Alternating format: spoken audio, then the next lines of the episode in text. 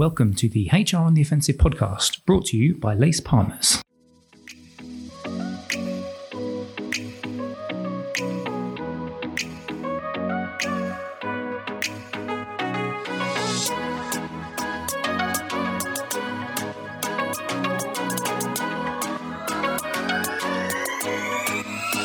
Morning, good afternoon, and good evening, and welcome to the latest HR on the Offensive podcast. It's me, as always, Chris Howard from Lace Partners. Thanks for joining us. Now that we are post 100 episodes, I will never let anybody record the bloopers ever again. So thank you very much to Brandon, who last week on our 100th episode decided to make a fool out of me, which I don't mind. It's all good fun. But we're on our podcast episode 101, and for this podcast, we wanted to have a chat to somebody who is very interesting, has some very, very interesting views. We're going to go into those views in a minute. But before we start quizzing him, I'm going to get my partner in crime a name change. She decided for episodes 100 plus, I'm going to change my surname. Emma Wadsworth, who was Emma Scriven. Emma, how are you doing? I'm good. It's just for the podcast. Just for the podcast. Married, just the Nothing podcast. to do with marriage or a life changing event. You just thought, I need to freshen it up a bit. So let yeah. me change my surname.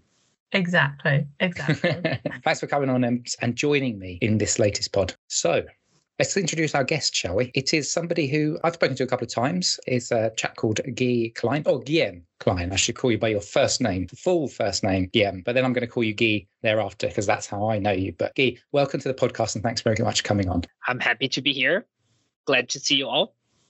Yep, it's great to it's great to have you on. We said we were going to do this. Listener, we've tried to get this podcast in a few times, but it's been postponed because of people's diaries and things like that. But we've got a few things that we want to talk about. The angle that we're going to talk about today is very much in the DE and I, the diversity, equity, and inclusion space. And he's got some really, really interesting views. We had a chat about this uh, a few weeks ago, and so we really wanted to get Guy on just to kind of let him get his soapbox out and stand on top of that virtual soapbox and talk to us. Before we go into your soapbox and talk about everything around DE and I within the HR space, what teams can be doing to do more. Tell us a little bit about yourself. Tell us a little bit about what you do. We can do a little bit about the uh, organization that you work for, but of course, today's podcast is mainly about Guy's view on the world of all things DE and I, isn't it? As you said, my name is Guilherme, and it's hard to pronounce. So everyone calls me by Gui, which I think it's the easier way to go. I am a Brazilian living in London. Very happy to be here. I think it's one of the dream places I had to live. So London, it's a place I want to be here for a long time. I live here with my husband. I'm a gay man, not just because of that,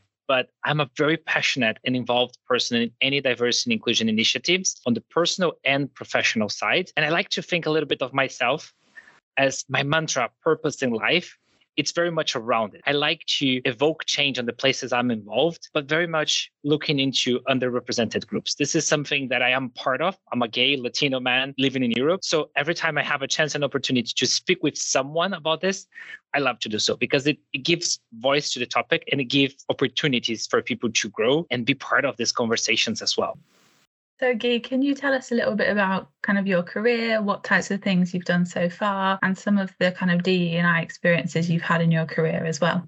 Today, I'm actually leading the PNC external communications for PMI for Philip Morris. PMI, it's been the place that I have been for the past almost seven years now. Today, I'm in PNC in the, uh, the DNI sphere. It hasn't always been like this. I started actually in marketing, very focused on brand building, and I slowly shifted from there to HR and DNI and it happened all in this like a smooth way. I started working with employee resource groups, founding the first one in Brazil, then got a little bit more involved with the DNI agenda, and then a bit of cultural transformation projects, which then led to like a big career change because then I moved from marketing to HR to DNI. I moved from consumer experience to employee experience, from external comms to internal comms. And I think the biggest change, I moved from Brazil to Poland, then from Poland to the UK. So a lot of changes have happened over the seven year last seven years with PMI. A lot of those unexpected, but all happened in like natural, smooth way. So all good so far, and it all led to this part of what I like, which is being involved with DNI a lot. This is interesting, actually. Can I just ask a, a, quick question? Did your from moving from that marketing lens to the to the HR lens, has your perception over DNI, and it doesn't, I'm not talking specifically about Philip Morris, but the way in which you look about DNI initiatives, maybe from other companies, did it shift much, or is it something that because it's always been a passion of yours, it hasn't really shifted your mindset much in terms of how DE and I is perceived and dealt with by businesses? I think there is a clear difference on the way you work. I think as part of HR, it's something that should be part of your day to day. It should be something that you talk about. Does it happen? Not necessarily. And I think when you look at the marketing piece, there is a business happening in there. I think the way most companies see these days is if you want to be closer to your consumer, you gotta be diverse. You gotta have inclusion happening. You gotta ideate in the best way that's possible. So I think the perspectives you have for both of those are very different. The outcome it's very similar. It's creating a space that people feel comfortable to be themselves, that they can bring their unique true selves to work, either if it's to deliver a product, to build a brand, or to create a culture. Both of those are kind of different purposes, but the meaning, the overall, it's all the same. Yeah, super interesting. And have you seen any really good examples where the kind of external facing brand team work together with the internal HR and DE and I teams to create that kind of unified approach to diversity and inclusion across the business, both internally and externally? I think when you think of a company, a brand, or a product, the way I like to see if you have inclusion, you have diversity throughout, it's the end product. If you have, for example, a good advertising campaign, like for example, Ben and Jerry's, they do that very, very well. It's part of their core business to talk about diversity. So it feels truthful because you see representation across the different levels of the organization. You see a variety of voices in their organizations and you see their products being super inclusive. And when you don't have that embedded on your culture, you truly see that in a product. You have seen many cases of companies that try to do a bit of uh, a campaign to leverage some of the topic or Pride Month, for example. And that just falls through because it doesn't happen. It's not who they are. So you cannot have one separated from the other. It's not going to work on the long run. Yeah, definitely. And I think it's interesting reflecting on the back of Pride Month. And as well, I don't know if you've watched the TV show that Tom Daley did recently around the Commonwealth. Have you seen it? I haven't seen it yet. It's on my watch list for this week. Ah, definitely give it a watch because I think it's really interesting how he's trying to kind of change the perception within sport. And he really wanted to use the Commonwealth as a kind of lever to do that. But he was saying it's not just about kind of just carrying a, flag, a pride flag, it's actually about what all these different countries still have in place in terms of their laws and the kind of culture that's in place. So it's interesting you mentioned that because that's definitely what he was talking about. But what are some of the dangers of kind of companies doing all this stuff for Pride Month and then that not being reflected in terms of what they do internally. And I know you mentioned something called rainbow washing. So it would be good for you to just kind of elaborate on that. I think rainbow washing, or for example, the other expression we can use is pink money, it's all connected to the fact of companies trying to use a cause, a movement to profit out of that. And when you say profit, it's that shallow profit because there not reinvesting that money. They're not actually helping the community to grow. They're just wanting to surf that wave because it's an easy way to position yourself to be part of something that is an air quotes like trendy or something that is on the top of the discussion but you're not actually doing something to change the environment. You're not doing, you're not contributing to local queer on business you're not interacting that with your chain ensuring that you have again representation in your workforce or that you have representation in your leadership which is really important or you're not doing something back to the society. So the danger it, it's reputation it's how you build a brand. Today it's no longer about like storytelling it's about story doing. You cannot tell a story that you're doing something. You actually have to be doing something and then the story will come out of that. So it's it's really important for people and i think the new generations coming in place it's all about purpose and meaningful. So if you don't do something with purpose if you don't something do it's true it's going to fall short and that's going to be an impact on your business later on. You're going to lose profit. You're not going to sell as much as you were provisioning. So that doesn't pay off let's say this way. At the end it doesn't make sense because you're not doing what is right for people so, in relation to that, I just wanted to get your thoughts on that kind of rainbow washing or pink money, as you talked about, approach. In your opinion, how many sort of businesses is, is this a massive issue in that there are lots and lots and lots of businesses. I don't want to put like arbitrary numbers on it, but in my head, I was like thinking, are we talking about 60 to 70 or 80% of businesses that you tend to come across or see in social media or on platforms or how they promote themselves? Most of them are just undertaking this rainbow washing. So do you think it's a bigger issue or it's a less of an issue because you only got a small number of companies that are doing that now because more are starting to wake up to this idea of people know when you're rainbow washing? I think putting a number is always hard to do so. But I think what we often see is a company starting to talk, for example, to or with the LGBT community to their products rather to their people, because it is a simpler thing to do is to stamp an, and f- flag on your logo and say we are allies. But the companies that do that really well are the ones that are actually engaging with their people, listening to their, what their employees say and need to move the needle. And I think a great example that was surfacing LinkedIn this weekend or the past weekend, I think there was the Birmingham or Bristol Pride Parade. And there was a company that when they had their company space, instead of just putting something like love is love or putting a flag over it, they're actually putting meaningful messages to that, which is ban conversion therapy for all or there is no LGBTQ plus without the trans community. So this is actually speaks volumes to say that they're fighting for a cause. They're using their name and their workforce and their brand to do something that's meaningful. And you clearly see the difference between someone that is just saying love is love because that's the hashtag that is picked up by Instagram these days versus someone that is actually doing something. It doesn't have always to be on the political macro sphere, but like just on your local side, talking to people, protecting the trans community by giving back, supporting, giving jobs. That's the kind of difference that it makes when you see, and you can clearly see this when you, you talk to people from the organization or you see what they're doing. Yeah, definitely. I think that's a really good example to have shared in terms of what you really mean by kind of rainbow washing and making a real difference. I suppose I'm kind of sat here thinking, what is HR's role in some of this? Where there are large organisations and there's a specific D&I team, what should the HR team be doing? How can those teams really effectively work together? Um, and what can people in those teams be doing if they think, actually, I'm seeing something and this could be rainbow washing? What's the best way for them to call that out, really make that change within a business? I think one of the important things to think these days is a lot of organizations actually have put D&I as a function itself, moved out from the HR world and actually are dealing that and creating those teams. To this day, most of those teams are still small teams or still sitting under HR or P&C umbrella. So I think in any of those cases, it's important, first of all, that the HR teams are working very closely together with D&I because by doing so, you can get this spread out network. HR is involved in the business in all different manners and all different levels and through multiple different process or even like when you think of the employee experience in all of different stages. So if hr is being there how can hr help to deliver those messages? How hr can help to embed the practices and the behaviors and the culture the company wants to put in place into every step of the moment? So it can be from creating training on unconscious bias and putting that part of the roadmap to the embedding the inclusive behaviors when you have a performance management program when you're having the review and you see clearly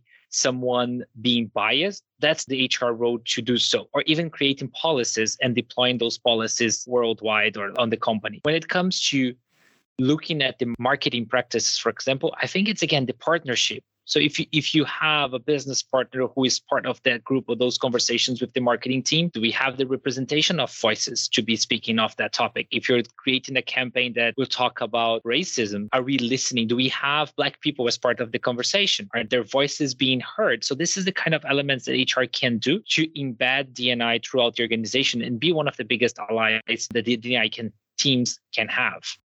Oh, you just talked about listening. And one of the things that we talked about beforehand was this idea of active listening. So, just for our listeners, can you just kind of expand on this idea of the importance of active listening for us? When we say active listening, people say, like, yes, I'm listening to someone. That means I'm paying attention.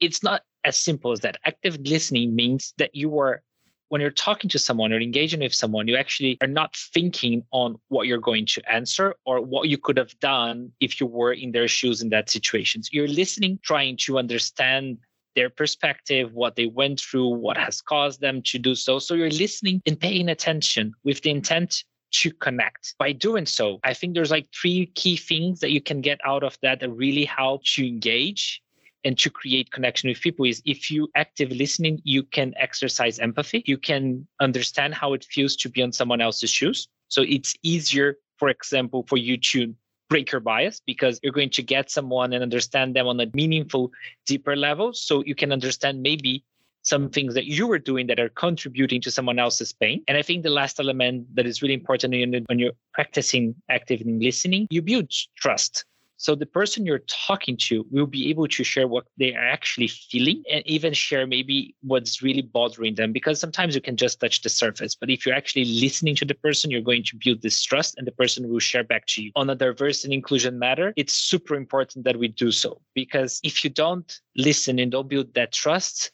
you're not going to get to the root causes of what's happening or what the behavior that is happening around in your organization. So you can't change if you don't know what's happening. Yeah, I think listening is a very important first step. But I think equally, we hear of a lot of organizations that do all this kind of amazing colleague listening and then they don't do anything with it. So then that causes almost more frustration for people because they're kind of explaining what's happening, how they're feeling, but then they don't see any actions from that, which I think can then become even more frustrating. But like you mentioned, I think listening is a good way to start to understand some of the kind of microaggressions that might be in, within your business and then how you can kind of help to stop those taking place. I suppose for people who may not have heard the term microaggression before, could you kind of explain what that is? And maybe if you've got any examples you can share of where you may have faced a microaggression as well. So, microaggression is a very common term used under the DNI space. Microaggression are those sentence or those snarky jokes, and again, using air quotes because if it's hurtful to someone, it's not a joke that people will say to try to diminish someone, to try to exclude someone from that conversation. And that can happen anywhere. One clear example of a microaggression, it's saying in a conversation, like, I don't know, in the table that, I don't know, a woman doesn't belong to the table because they should go back to the kitchen. That's like terrible way to say it or terrible example to give. But like it is one of those kind of things you're going to hear someone to say, people will laugh it off and then you move forward. But that's extremely impactful to someone that is listening that, that they don't feel they part, they belong to that conversation. They don't feel they are part of that, that they, ha- they can have a seat at the table to discuss. And I think microaggressions, this example is a very direct, ugly one, but microaggressions don't only happen on that kind of environment that you say something, someone will say something bluntly to someone else's face. Microaggression can happen all the time. They will say behind your back on a conversation that you're not present. Very likely they will happen on a space that someone from an underrepresented group will not be part. So, like in a WhatsApp group, they will make those jokes, those comments that will try to diminish someone's experience. And that happens quite a lot. And I think this is one of the things we see happening in a lot of the organizations, which is hard to tackle because people don't necessarily will either call it out or report that to the HR or even to the ethics and compliance team to make sure that this gets tackled on. Because it's really important that we when we look at microaggressions that we need to spot that on time. Like if someone says that you need to break this kind of like feeling of being uncomfortable and you gotta be saying something, either if it's you saying on your behalf or ally saying on someone else's behalf because this is a really important piece for ally is to speak out when they see these microaggressions happening because maybe the person that is being on the receiving end won't be able to say something at that point. So it's really important to have the allyship happening for example in that moment. Yeah this is interesting. This microaggressions discussion is interesting. And as you were just talking there, Guy, I was starting to paint a picture in my mind of scenarios where you've got organizations, let's just say a retail organization that might have 100 different branches across the UK alone with 10,000 or 15,000 employees or 20,000 employees. And that number doesn't really matter. Like, how can you effectively like culturally how can you effectively police that when you've got an organization that is so massive like how can you i guess the question then was playing out in my mind is well it then becomes a question of what is your organization's culture? Do you have that kind of inclusive culture? But then i was thinking back to what you were saying earlier about how you started to hear and see more organizations are starting to get specific DE and I teams that are looking at this. And just to play devil's advocate, and it's just a, a question that I'd like to put to you more than anything else is what would you say to people that are thinking, look, all of these things like microaggressions can happen at a, you know, hundred different branches across our network of employees what can an actual centralized DE and I team what can they actually do to really impact that? Is it not the responsibility of each of those individual branches to make sure that you're minimizing that? So I guess it's more of a what impact can that centralized team make? What value and benefits can they add, do you think? So I think one important thing to say is the culture of an organization is built by its people. It's not HR who's going to create that. It's not the C level team that will create that. It's about the people if you want to be innovative, you have to give room for people to speak in meetings. You have to make sure that they have psychological safety and that you cannot just do it like in a massive way to all of your branches. So the culture, first of all, we need to be reminded that culture is created by people. But how do you influence people on this culture? And I think this is an advice I remember when we founded, like we, we were founding the ERG back in Brazil, that the PNC director told us is what are the big milestones that you can act upon and that will show people that we are changing, that this is the culture we want for our organization. And by saying that, by deploying that, by implementing those, you're going to show people this is the direction we are going. This is the behaviors we should have. And also, this is are the behaviors we are not accepting. We shouldn't accept it in here and will not be tolerated. So I think, for example, if you think like smoother ways to say, for example, about inclusion. I love the fact PMI has done a global parental policies that we move away of looking this as a paternity maternity kind of a way and we look into different shapes of families, different family configurations, which says very clear to people in PMI you can be yourself you can have your own family in the way you want and that's fine because we're going to support you along the way. That's example number one that you tell people that this is changing and that's what we're doing. I think another example that you go to what we don't accept more is and i remember like doing this clearly on the past is elevating the voice of ethics and compliance and say please report anything you see that is not part of what the culture we want to create. Do it. If you don't do that, we cannot tackle, we cannot educate the right people, see where the pain points are coming, the biggest problems that we have, and act upon it. So whenever we launched the program, the ethics and compliance team was alongside with us. That sends a message to people that we're going to take it seriously and we're going to act upon it. So what are the big milestones that you can have in your organization that will show that? I think some of them are these days putting a proper DNI team separated from HR. That's a big milestone that has happened. But like, what are the other ones that will show people that we are changing and this is the direction we are going? So you got to learn and flow with that. And on your day to day, you create that culture based on those milestones. I have one final question for you, Guy. And Chris is going to sigh because I always ask this question because I'm a very practical person.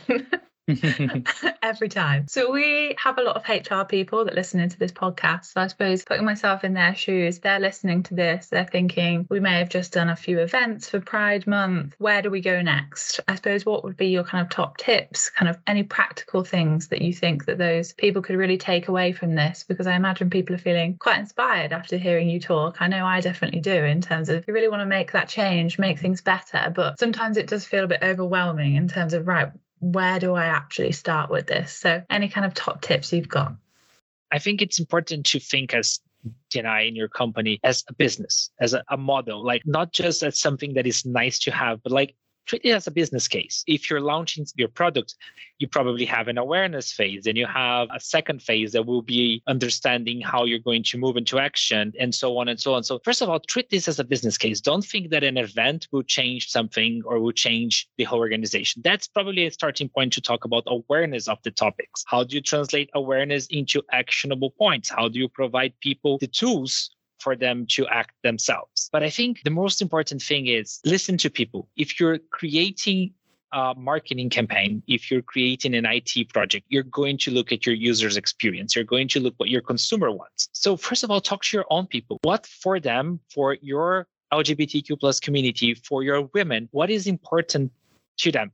What does the company can do to change and be a better place so they can be successful, so they can have opportunities and they can have the support to thrive on those opportunities. So talk to your own people, understand what they need, because that's going to give you more than enough direction and more than enough actionable points to move the needle because you don't have to sit on a table again and think of what could we do next. Ask people involve them. I think the ergs are a perfect way that the underrepresented groups found to express their voices and a lot of the companies don't use that. They say that we have an erg check the box. So, how do you engage with them? How do we enhance their voices? How do you turn their voices into practice and policies? So, it's kind of like continue this conversation. There's a lot of insights in there. That's a lot, more than enough to have a full business case for DNI agenda in your DNI area.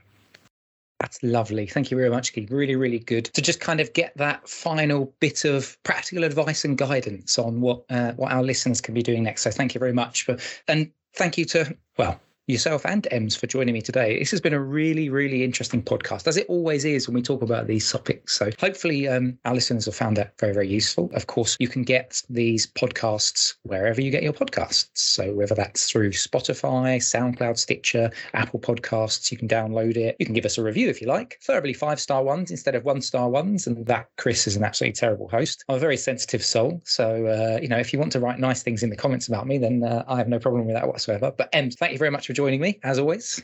Thank you for having me back. Yeah, you're always welcome back. You know that. And Guy, fantastic to have you on. Thank you very much, sir. Very happy to be part. I love working with people from Lace. Have worked with a lot of you guys, and it's a pleasure to be back and happy to be part of this conversation today. It's been great to have you on. Thank you very much to you guys. Thank you very much to the listeners. And we will see you next time on the HR on the Offensive podcast. Bye bye.